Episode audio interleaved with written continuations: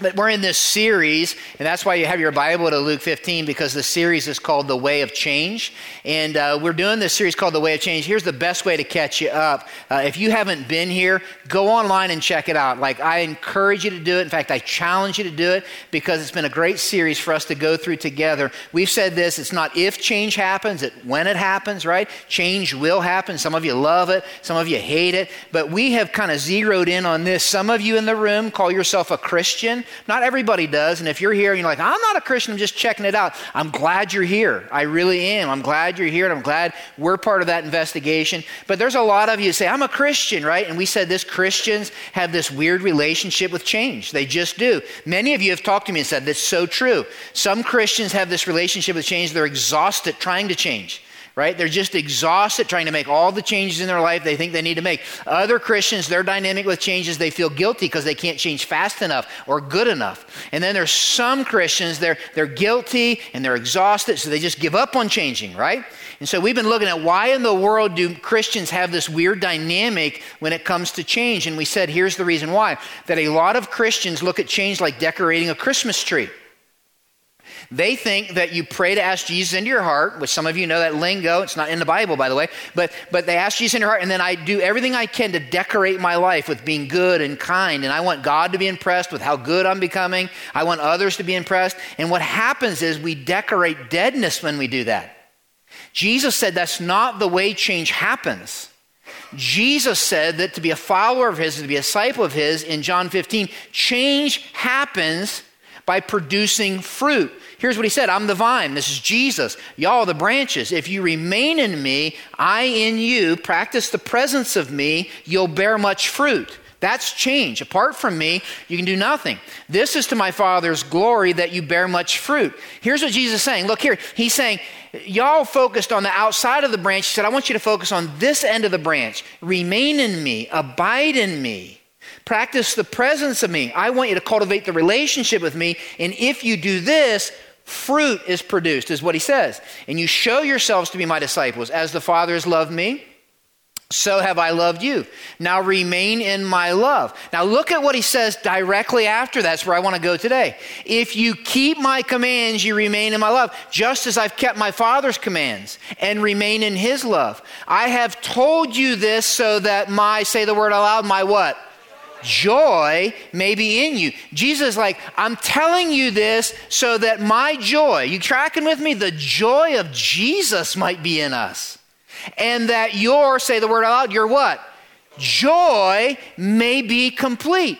Jesus is saying this this whole conversation we're having is so that the joy of Jesus might be in us and that our joy might be complete. Everybody, look here.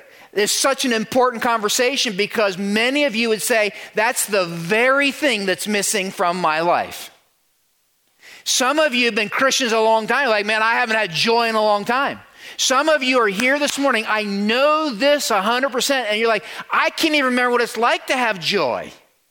Some of you would say, I'm a really religious person and I have no joy. Some of you have a Charlie Brown Christianity, right? Some of you have an Eeyore faith. Oh dear, the sky is falling, all that stuff, right? A guy named Billy Sunday, old preacher, said this. I love it. He said, if you have no joy in your religion, there's a leak in your Christianity somewhere. I love that, right? Another guy said it this way. He said, an annoyed and joyless Christian is the devil's greatest billboard. It's interesting. Joe Aldrich said this. He said, The best argument for Christianity is Christians. Their joy, their certainty, their completeness. Sounds like what Jesus said. But the strongest argument against Christianity is also Christians. When they're somber, when they're joyless, when they're self righteous and smug in their complacent consecration or devotion, whatever word you want to use there, then Christianity dies a thousand deaths. I personally like this cartoon. See if it can really. This guy standing before St. Peter, getting ready to go into heaven's gates, and St. Peter says, You were a believer, yes, but you skipped the not being a jerk about it part about Christianity, right? I relate with that, right? Here's the deal. Why do I put that up there? Because for some of us, some of us, don't raise your hand, joy is what's missing in your life. You ain't got no joy. Some of you like, I had it, I lost it. And the reason you lost it is because there's things that can steal it. Amen? Things can steal our joy. Can we just talk about some of the things that rob us of joy? People rob us of joy. Anybody amen that? Don't look around, just amen it, right? People rob us of our joy. If my kids would just behave, right? If my wife would just this, my husband would this, my neighbors wouldn't this, right? People steal. Circumstances steal us of our joy. My health is bad, right? The weather is what it is. The news seems to always be bad. Circumstances can steal our joy. Unmet expectations will steal your joy. You're saying, what do you mean? Well, some of us like, man, I got married and I thought it was all going to be a fairy tale. well, I don't know what you're laughing about now, right? Unmet expectations steal your joy. Amen. I thought we to have kids. It's going to be wonderful. I, I held that cuddly little whatever, you know, and they grew up became a teenager, right? All of a sudden, right? You see, I got this job. I thought I was going to get promoted. Didn't happen. Unmet expectations. Can we say this? Ready? Lean in. I know y'all don't struggle with this, but I'll just confess it. Sometimes my consequences in my life can steal my joy. I know you don't struggle with that. Sometimes I can be a knucklehead. Anybody in the room can be a knucklehead? Raise your hand. I want to see who you are. Rest of you lying, right? That's a knucklehead move, amen? Right? Yeah, and here's what happens when I'm a knucklehead, right? When, when, when I do something, all of a sudden consequences, right? And so those consequences come all kinds of different ways. Debt piles up, relational chaos begins to happen. And then for some of us, can we just say this? Just doing life can steal our joy because just doing life, just doing life can get mundane, routine. It can feel like Groundhog Day, can it? And sometimes it feels like all we're doing is just kind of punching the clock. Sometimes when we do life, it feels like we're just going through the routine of life. It reminds me of a story. I love it. It's written by a guy named John Ortberg. I love this in his book. His three kids, and he had a custom of when they were really, really little, he would bathe them together. And here's what he says One night he was bathing them together. Johnny, his son, was still in the tub. Laura was out. She was safely in her pajamas. And then there's Mallory. She was out of the tub, and I was trying to dry her off. Mallory was out of the water, but she was doing something that had become known in our family as the dee da day dance. I love that, right? This consists of her running around in circles, singing over and over again, dee da day, dee da day, day. It is a relatively simple dance, he says, expressing great joy. When she's too happy to hold it in any longer, when words are inadequate to give voice to her euphoria, she has to release her joy. So she does the dee da day dance. On this particular occasion, John Ortberg says, I was irritated. Mallory, hurry, I prodded. So she did. She began running in circles faster and singing louder, dee da day, dee da day. He said, No, Mallory, that's not what I mean. Stop with the dee da day stuff, he said, and get over here so I can dry you off. It was then that she turned and she looked at her father and she asked the all important question Why? He said, I had no answer. I had nowhere to go. I had nothing to do. I had no meetings to attend. I had no sermons to write. I was just used to hurrying. I was so preoccupied with my own agenda, so trapped in this rut of moving from one task to another, he said, that here was life, here was joy, here was the invitation to dance right in front of me, and I missed it. It reminds me of a passage we looked at, Galatians 5. Can I show it to you real quick? It says this, but the fruit of the Spirit, look here, that means this the fruit of abiding in Jesus. That's all that means. The fruit of practicing the presence of Jesus, the fruit of embracing daily this relationship with Jesus. The fruit of that is, look what it says love, we expected that. But the very next thing he mentions is this the fruit of abiding with Jesus is, say it out loud, is what? Joy. The fruit of practicing the presence of Jesus, walking in the Spirit, remaining in Jesus is joy. It reminds me of some things that some very important people have said. C.S. Lewis said this Joy is the serious business of heaven. John Ortberg says this I love this joy is the basic character of God. God is the happiest being in the universe. That will wreck some of y'all's view of God this morning. He's the happiest being in the universe. Lewis Smedes said this He said, To miss out on joy is to miss out on the reason for my very existence. Why is this conversation important? Here's why it's important because my guess is in a room this size, there are some of us that have stopped doing the D da day dance, spiritually speaking. Somewhere along the way, we've exchanged doing the D day, day dance of joy for the routine of life, for punching a clock, for going through the motions. And you know what happens over time? We stop doing the D day dance and we start going through the motions, and then anybody who comes into our life who happens to be doing the D day dance, they irritate the snot out of us. Can I get an amen on that? So that's why this morning I want to talk to you about this. I want you to write it down this way, and I'm going to tease it out. I'm going to talk about the way of change. That's our series. By practicing the presence of Jesus through this something called celebration, word chosen on purpose, by the way. Through something called celebration. You came on a good Sunday morning because I want to talk to you about celebration this morning begs the question well, how do I remain in Jesus? How do I abide in Jesus? How do I walk in the Spirit in a way that celebrates, in a way that produces joy? I want to spend the next 20 minutes or so talking about that, and here's how I want to do it. I want to answer three questions. What does Jesus have to say about celebration? We got to start there. Because he has something very important. There's a chapter in the Bible that is all about celebration, that Jesus was the one who was teaching. It's interesting to me. Number two, I want to do this. I mean, why is it so important and what is it? What is celebration? We've got to get our head around what's celebration. It sounds like such a word that has so many different things we could put to it. What is celebration according to what God has to say? And why is it so important for you and I, particularly as we follow Jesus, which leads to the third thing? I want to give you some really practical things. How can you begin to do that? I want to give you things you can do right now. I want to give you some suggestions as to how you can begin to celebrate. But I want to begin here.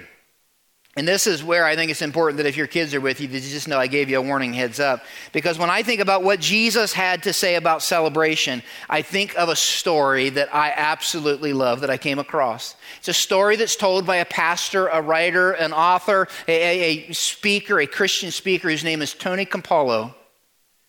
And Tony Campolo was doing a conference in Hawaii. And so he flew to Hawaii to do this conference. It just so happened he was headquartered in Philly, so in flying to Hawaii, by the time he got there, his body clock was off. And so that very first night in Honolulu, Hawaii, he laid in his bed and he could not sleep, and his stomach began to growl. He began to, the only thing he could think of was bacon and eggs. And so he got up and he began to walk the streets at night, three o'clock in the morning of Honolulu, looking for some bacon and eggs. There was only one place open, it was a hole in the wall diner. He walked into the hole in the wall diner. There was a fat guy behind the counter, said, What can I do to help you? He said, I'd like some bacon and eggs, but after he said that, he's like, I'm not sure I want to eat them here. Can I just have a donut and some coffee?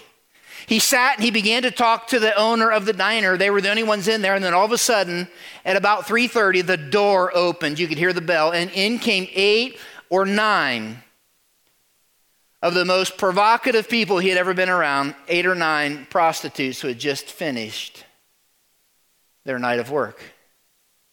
They sat down at the diner all around Pastor Tony. He felt very uneasy, thinking, How can I quickly get out of this situation? So they began talking to each other. Sitting beside him was one of those prostitutes whose name was Agnes. Agnes looked at her friend who sat on the stool beside her, and Agnes said, Did you know tomorrow is my birthday? Tomorrow I turn 39. Her friend looked at her with some snark in her voice and said, What do you want me to do for you? Do you want me to throw you a party? Do you want me to bake you a cake?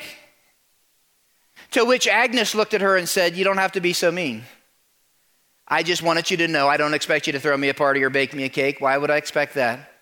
I've never my entire life had a party, and I've never my entire life had a birthday cake. That's all Tony needed to hear. Because as Tony sat in the stool, he decided to wait. And he waited until all eight, nine of those prostitutes left, and it was just him, the chubby guy behind the diner, and the person in the back. And that's when an idea came to Tony. He looked at the chubby guy behind the diner, and he said this. He said, Hey, I have an idea. Did you hear that it's Agnes's birthday tomorrow? Harry, the owner of the diner, said, I did. He said, Can we throw a party for her tomorrow? Right here in this diner. Harry looked at him and said, That's a great idea. He said, I'll bake the cake. Pastor Tony said, I'll get the decorations. They hollered in the back, was Harry's wife, said, We're going to throw a party for Agnes. She said, That's wonderful. She's had such a hard life.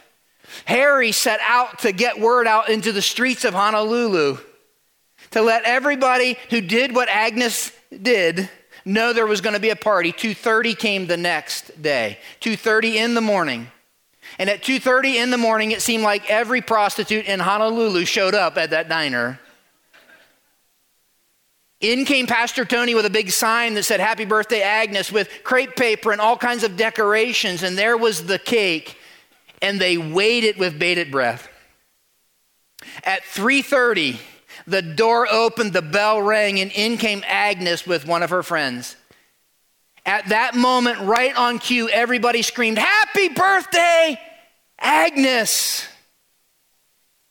And Agnes's mouth dropped open. Agnes's knees buckled. Agnes's eyes welled up. She looked at her friends and the people in the diner. She said, I can't believe this is happening. She looked at the cake that was made in her honor, and Harry, in a moment of uncomfortability, said, Come over, Agnes, and blow the candles out. And she blew the candles out. And then Harry said, Quick, quick, cut the cake. And Agnes said, Harry, do you mind if we don't cut the cake? Would you be offended if we don't cut the cake? And then Agnes looked at Pastor Tony and said, Would you mind if we don't cut the cake? Would you mind if I take the cake home? I only live a few blocks away. She said, I've never had a birthday cake. She said, I'd like to take the cake home so that I could enjoy looking at it for a little bit. Everybody said, That's great, Agnes. This cake is yours. She stood up from her stool. She held the cake high like the Holy Grail, and she walked out. The door closed behind her, and you could hear this ominous silence in the diner. Pastor Tony, Harry, and a room full of prostitutes. Nobody knew what to say. Is at that point, Pastor Tony said, Hey, how about we pray? Nobody disagreed. Pastor Tony stood, and there in that room full of prostitutes, he prayed for Agnes. He prayed for her safety, for her health, that she would know God's goodness for her and that she would respond to God's goodness. When everybody opened their eyes, Harry, a little bit irritated, looked at Pastor Tony and said, Hey, you didn't tell me you was a preacher. And I said, Pastor Tony said, I am. He said, I don't believe you. What kind of church are you a preacher at? Pastor Tony said, I'm a preacher at a church that would dare throw a party for a prostitute at 3:30 in the morning. To which Harry said, There ain't no way you're a preacher at a church like that. Because if a church like that existed, I'd go to a church like that. You see, when I tell that story, I can almost see your reactions. And I think it was the very same reactions that Jesus would have had when he told the story in Luke 15. Because in the audience, as Jesus told the story, were sinners and saints. In the room were people who were the immoral outsiders and those who were the moral insiders. And as Jesus gathered this very, very eclectic group together, he began to tell a story, actually, three stories in Luke 15. By the time he got down to verse 11, he begins to tell a story to this group of people. In the audience are the religious leaders, and in the audience are the prostitutes and the tax collectors. And he begins to tell each of them how, listen close, how, are you listening? How you and I and they can miss the celebration. Because some of you, look here, are missing the celebration this morning. And the story that he has in Luke 15 is for you. He tells about a dad who had two boys. dad was wealthy. He had an older boy and a younger boy. Some of you know the story. The younger son came to his father and, in a moment of seeking freedom, says to his dad, Give me my share of the inheritance. That doesn't quite hit our ears like it would of the original audience because literally what he was saying to his dad was this I want what you can give me, I don't want a relationship with you anymore. He was in essence saying to his father, You know something? I want to live the rest of my life as though you were dead. He was saying to his father, I'm looking for celebration, and I assume it's as far from you as possible. And so, if you know the story, the dad graciously, even generously, liquidates his life, the word is, liquidates his life, and gives the younger son his share. If you have your Bibles open, that's where the story gets interesting because verse 13, that younger son, not long after that, got together all that he had. He liquidated everything that he had. He had a big wad of cash. That's how you need to think about that. And he set off for a distant country. He got as far away from his dad as he could, and there he squandered his wealth in wild living. Let your mind go wild because that's what they want you to do. That's what Jesus wants you to do. He got everything together that he had. He had this big wad of cash, and he decided, I'm going to live life full throttle. I'm going to live life full throttle. I'm going to pay every check in every bar, wild sex, lots of stuff. I'm going to live it up. The younger son assumed to himself that celebration in my life is going to be found as far from the father as I possibly can get. And then verse 14 happens. And after he had spent everything, there was a severe famine in that whole country. The bottom dropped out. And he began to be in need. So he went and he hired himself. He went from freedom, a big wad of cash, to hiring himself out to a foreigner, to a citizen of that distant country. And remember the Jewish audience that Jesus is talking to, who sent him to his fields to feed his what? Pigs. He could not, he could not have said anything that was more degrading than that. That this guy went searching for celebration and finds himself in a pig pen. Not only that, but in the pig pen, he longed to fill his stomach with the pods that the pigs were eating, but no one gave him anything. He was jealous of the pigs. Why is Jesus telling this story? Why is he doing this? This story that he's telling is not simply meant to be entertaining, my friends. It's meant to be experienced. And the reason he's telling this story is because many of us, that's our experience when it comes to God.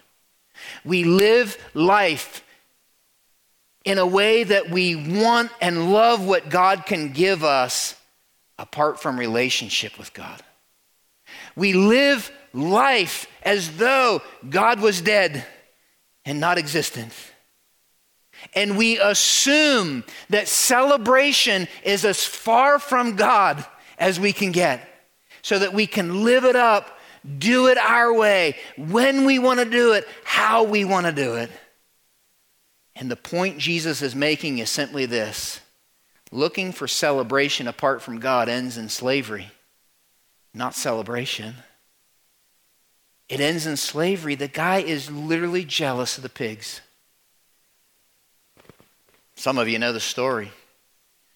Because right around verse 17, it says that in the middle of this pig pen, covered in pig poop and sweat, hungry, this guy begins thinking about life at home and he comes to his senses. And he begins to form this dialogue. He rehearses it in his mind, this dialogue that he's going to have. Because he begins to think, you want to know something? Even my dad's slaves have more to eat than I do. I think what I'll do is I'll humble myself, tail between my legs, and go back to my father and say, Dad, I'm not worthy to be your son. I screwed up. But if I could just be one of your slaves, at least I'd have something to eat.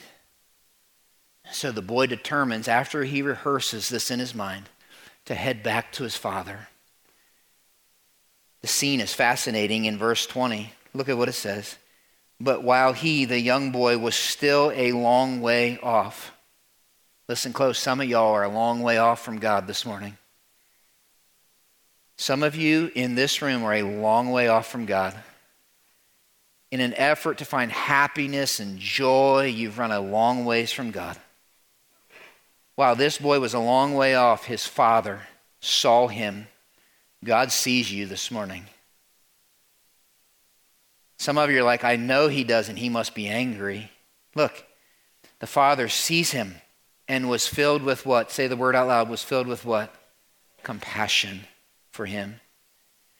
The dad hops off the porch and he runs to his son he throws his arms around the stinky, sweaty, poop covered son and he begins to kiss him repeatedly. The son said to his dad, Father, I've sinned against heaven. I've sinned against you. He was right. I'm no longer worthy to be called your son. He was right. Verse 22, you can't miss it. But the father said to his servants, Quick! Bring the best robe and put it on him. Don't miss the picture. This kid is covered in sweat and grime and dirt and pig poop. And the father says, Cover that boy up with the best robe we have. The dad says, Go get the family ring and put it on his finger. You know what he was saying? Give him the family credit card. He says, He's barefoot. Don't leave him barefoot. That's the way a servant would run around. Give him shoes, get him some sandals. That's my boy. And you know that fatted calf that we've been fattening up for that special occasion? Go kill it. Go kill it because we're going to have a party. As you look at it, it says, Bring the fattened calf and kill it. Let's have a feast and let's, what's the word in yellow? What's it say? Say it out loud. Celebrate. For the son of mine was dead and is alive again. He was and is alive again. He was lost and he's found. So they began to celebrate. Guys, do you see what's going on? I want you to get this. This kid turned his back on the father in order that he could find celebration in life, and he ended up in slavery.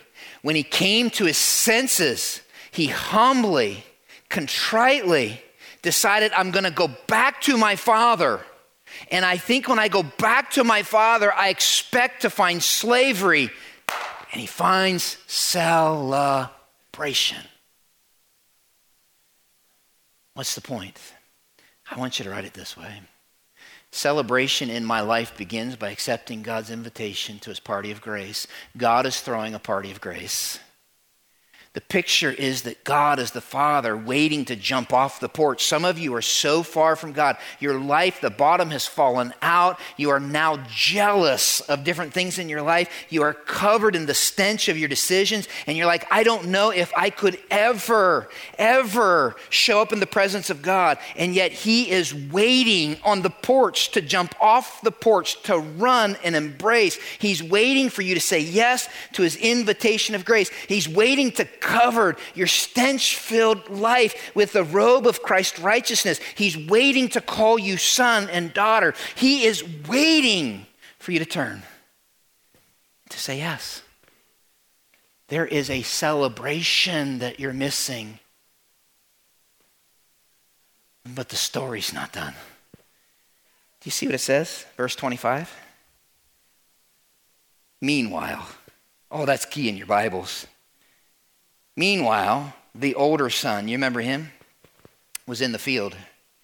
When he came near the house, he heard the celebration, the music, and the dancing. So he called one of the servants and he asked him, What's going on? The servant said, Your brother's come. Your father has killed the fattened calf because he has him back safe and sound. Verse 28 The older brother became angry and refused to go in. So his father went out and pleaded with him, just like he did with the younger boy. The father went out to him. But he answered his father, Look, all these years I've been slaving for you. Everybody, look here a second. You notice he didn't say, All these years I've been your son. All of a sudden, in his mind, the son had become a slave. All these years I've been slaving for you and never disobeyed your orders. I've been devoted. Yet you never gave me even a young goat so I could, there's our word, celebrate with my friends. But when this son of yours comes home who squandered your property with prostitutes, you kill the fattened calf for him. Guys, do not miss this because the older son out in the field comes in and hears the celebration. The servant says, We're celebrating your younger brother is home. And instead of joining the celebration, he stands outside of the celebration. He stands, he didn't leave. He didn't turn his back on his father. He stayed. And yet he missed the celebration. Everybody, look here. Some of you are like, man, I am the most moral person in my family. I am the most well behaved person in my workplace. And yet, if you were honest, you're missing the celebration just like the older brother. What's the point? I want you to write it down this way and let it just kind of percolate. Your religious devotion apart from relationship with God leads to slavery, not celebration. There are two ways this morning that you can miss the celebration of God. One is like the younger brother, self indulgence. I'm going to just run as far away from God as I can. But the other is self righteousness, where all of a sudden your devotion to God becomes a duty, not a delight. Where all of a sudden grace stops being amazing when all of a sudden judgmentalism begins to creep in. The father says, My son, you are always with me. Everything I have is yours. But we had to celebrate and be glad. Why? Because this brother of yours was dead and is alive again. He was lost and is found. What's the father saying? He's saying celebration in my life continues by enjoying God's constant presence and grace in my life. We got to make sense of this, my friends. Because some of you this morning are missing the celebration because you've turned your back on anything that might have to do with God because you're like, I want freedom. I want what I want when I want it. And that's when celebration's going to happen. I'm going to do it my way. And it ends in slavery, not celebration. But there are a whole host of you that are missing the party, not because of self indulgence, but because of self righteousness. And what happens over time is our devotion, apart from enjoying the incredible presence of Jesus in our life, makes us grumpy, makes us critical, makes us judgmental, makes us stodgy and we stop doing the dee da day dance of joy.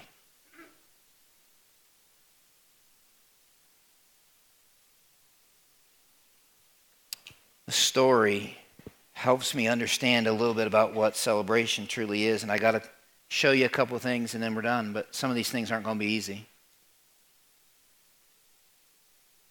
I'm just going to be honest with you. I think we've got to answer the question what is celebration and why is it so important? I think the place to begin is what is celebration? And I want to show you two verses that a guy named Paul uses, and you can write these down, look them up on your own. We'll throw them on the screen. He uses this word rejoice. He says, Rejoice in the Lord always. I'll say it again, rejoice. It's like, in case you didn't hear me, I'm going to say it again. Let your gentleness be evident to all. The Lord is near. Everybody, look here. I don't know how you read your Bible, but sometimes we can read the Bible and we can have this fair, like, that sounds trite. doesn't it? it? Sounds like a bumper sticker, but it doesn't sound like a real life mantra. Did you hear what he said? He said, Rejoice in the Lord when? When did he say rejoice in the Lord? What did he say? Don't, is there anybody in the room, I mean, maybe I'm alone, that wished he hadn't uh, included the word always? Like, I'm all about rejoicing in the Lord. Like, I can do that. It's the always part that catches me. You know what he's saying? Mike, you're going to have to stay with me back there. You know what he's saying? He's saying, celebrate always. Look here a second. I'm talking to him. You look here. He's saying, celebrate always. That's what he's saying. Why? Because the Lord is near. Celebrate the presence of the Lord in your life. He says this in 1 Thessalonians 5. He says, Rejoice always, pray continually, give thanks in all circumstances, for this is God's will for you in Christ Jesus. I see a lot of young adults in the room. You want to know God's will for your life? Rejoice always, celebrate always, pray continually, give thanks in all circumstances. There's God's will for you. That's what he's saying. He's saying, Dan, how does this tell me what celebration is? Here's what I want you to write down. Here's the sentence, and then we're going to fly. I'm going to show you some application.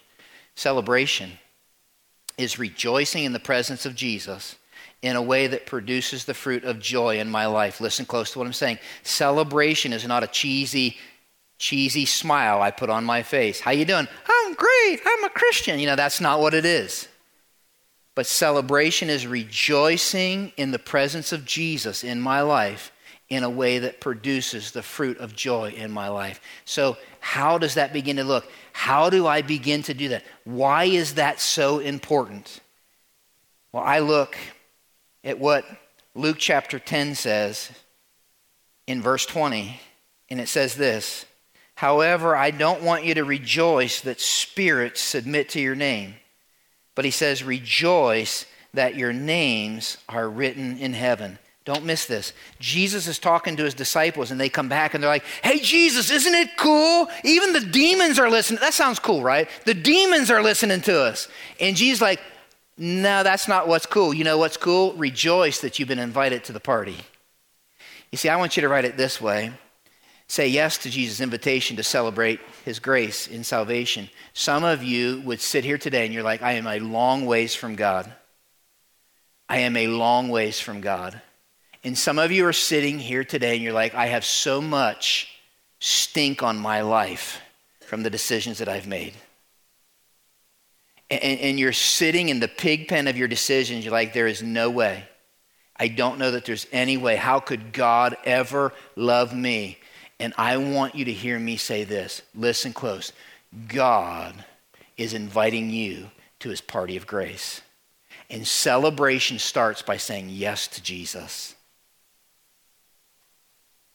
And you want to know what happens the minute that happens? Listen close. A party breaks out in heaven. Look at what it says in Luke 15. Luke 15 says, In the same way I tell you, there is rejoicing in the presence of the angels of God over one sinner who repents. Listen close. Listen close, group. There are some of you in the room that thousands upon thousands of angels are waiting with bated breath. They're waiting with bated breath for God to say, They said yes.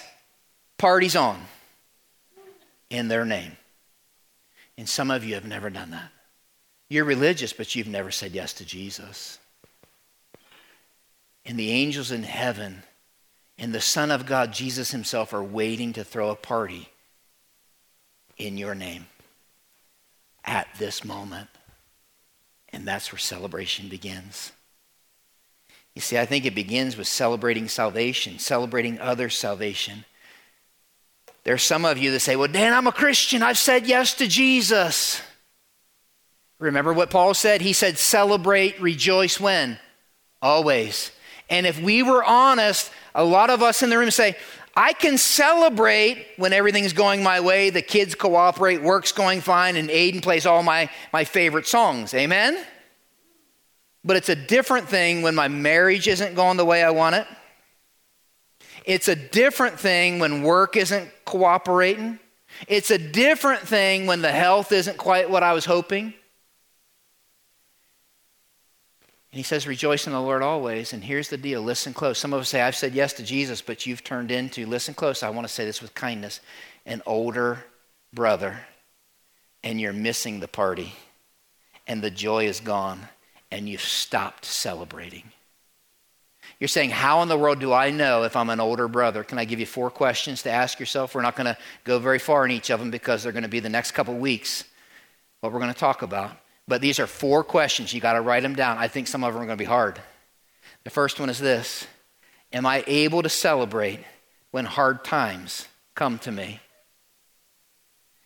Am I able to celebrate? Remember, celebrate isn't like, I'm glad it's hard right now. Celebration is rejoicing that the Lord is with me, that I am a recipient of His grace and His blessing in my life, and that His presence is always with me. James puts it this way I want you to consider it pure joy, my brothers and sisters, when you face trials of many kind. Why? Because you know that the testing of your faith produces perseverance, and perseverance must finish its work so that you may be mature and complete. Guys, do you know what it means to be mature and complete? Do you know what it means? It means to be like Jesus. And sometimes it's the hardest times in my life. You just trust me if you've not been through some. It's the hard, you going through some tough stuff in your life. Sometimes it's the hardest times that push me into Jesus in the most profound ways. Some of you are in a hard time right now, and he's like, Yeah, I know. I want you to rejoice. I'm here with you, and you're going to know me in a way that you did not know me before. Oh, there's a there's a second question I think that's equally as hard for some of us. Am I able to celebrate when good times come to others?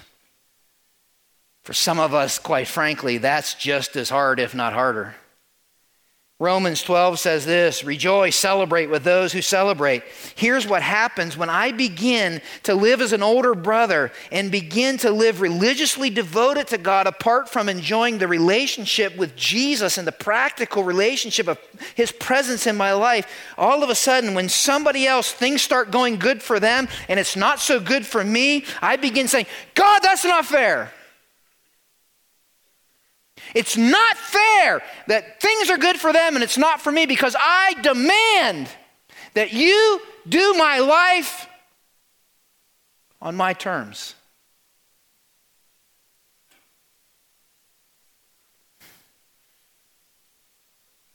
And then I sound a little bit like an older brother who's missing the party. I sound like an older brother who totally has minimized the incredible grace of God that's been showered on my life. I think there's a third question. And I think the third question is simply this Do I celebrate the presence of Jesus in response to my own sin? That one sounds funny. But the fact of the matter is, for a younger brother, when they sin, it's like, man, that's where the celebration's at. But for an older brother, what happens is I begin to minimize my sin. That's really not that bad. It's not as bad as that dude, you know? Begin to compare, justify, rationalize my sin. What it means to celebrate the presence of Jesus in response to my sin is when my sin, when I sin, I can celebrate his presence by coming before him and realizing that there is a Savior waiting to forgive if I will just confess my sin. When I stop confessing my sin, I stand outside the celebration. And I begin to minimize the grace of God. Some of you are here this morning and you are so focused on the sin of everybody around you. For some of you, it's your husband, it's your wife. You are so focused on their sin that you've stopped celebrating the presence of God in your life in response to your own sin. David, when he sinned, we won't look at this slide, but he said this in response to his sin I've sinned against you, God. Will you, God, please return to me the joy, the celebration of my salvation? I want to practice your presence in response to my sin. Everybody, look here. Are you with me? Shake your head. Are you with me? Because I think I'm going to go somewhere you don't want to go. You with me? I think there's a fourth question. I'm going to talk about it in a couple weeks. I don't think you're all going to like it. But I think the fourth question is do I celebrate the presence of Jesus when others sin against me?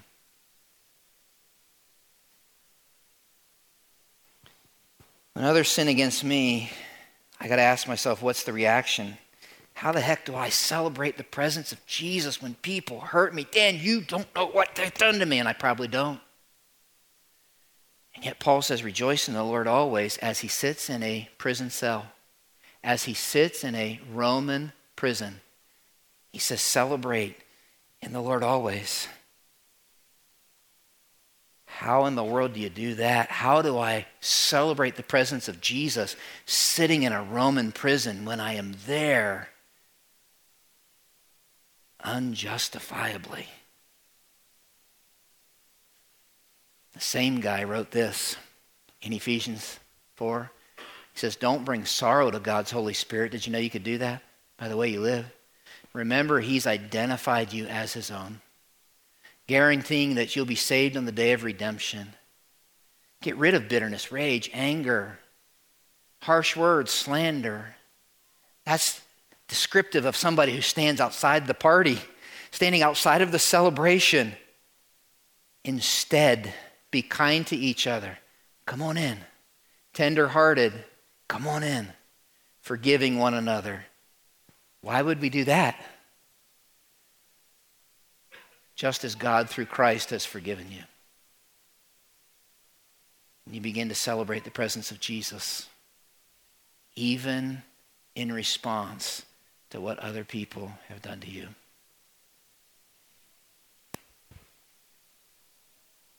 You see, I think this idea of celebration is so important.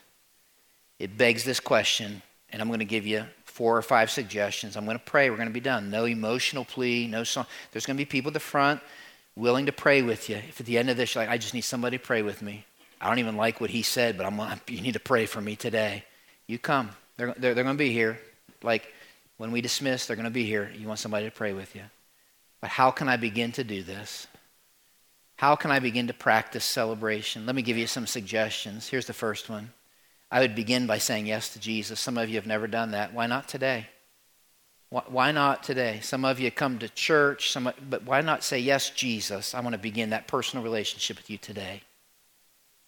Once you do that, I would say, celebrate your decision with baptism. If you've said yes to Jesus, never been baptized, why not? I'll baptize you today. See, see you afterwards. We'll baptize you next service. I'm not kidding. Like, if, if, you're like, I've said yes to Jesus, I'm saying yes to Jesus, I want to get baptized. You come see us afterwards. Come talk to us afterwards. Baptism is a celebration. What these four, it's like, woo! It's a celebration. It's grace. I think I'd invite others to the celebration of grace. You know, one of the things that tell me that I might be becoming an older brother is I stop telling other people about the party of grace. I stop inviting people to this party of grace that God's throwing. When's the last time you've prayed for the people in your life who don't know Jesus? When's the last time you've shared it? Maybe you're standing outside the celebration. I would put this number four make corporate celebration a priority. This is not a preacher telling you to come to church, by the way. But statistics say that the average that somebody who calls himself a church attender goes to church is one out of four Sundays. I would say make it a priority because here's what God said don't give up the habit of getting together. Why? So that you can encourage each other, so you can spur each other on. These are public Jesus celebrations. This is what we do together. A week from Tuesday, we're going to celebrate communion. You know what that is? We're going to celebrate what Jesus did, what he's going to do, and what he is doing. Come. I want you to come. Celebrate. And then I would say this make personal celebration a habit. Make it a habit in your life. Choose joy. The act of rejoicing in the presence of Jesus, Dan, it's hard right now. Then the act of somehow rejoicing that Jesus is with you in that hard time produces the fruit of joy. And the fruit of joy begins to look a lot like Jesus. And he said, I want you to practice the presence of Jesus so that my joy may be in you. So, God, we're done. I can tell by the feel of the room that there are some people just struggling with joy. And God, forgive us for not celebrating. Some of you have never said yes to Jesus. Why not right there in your seat, right now? Do not miss this moment. He is waiting to throw a party in your name. And you can say, Yes, Jesus, I trust you as my Savior and Lord this morning. Yes, Jesus, I believe you died in my place for my sin. Please forgive me. I want to follow you with my life.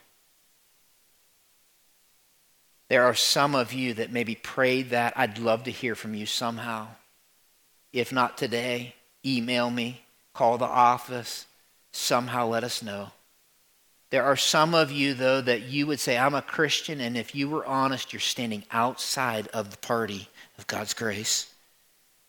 You are an older brother. You're an older brother, and you're missing the celebration. And so, our prayer this morning for us older brothers in the room, Father, is that you would help us to respond to you, the one who comes to us and says, I want you to join the party.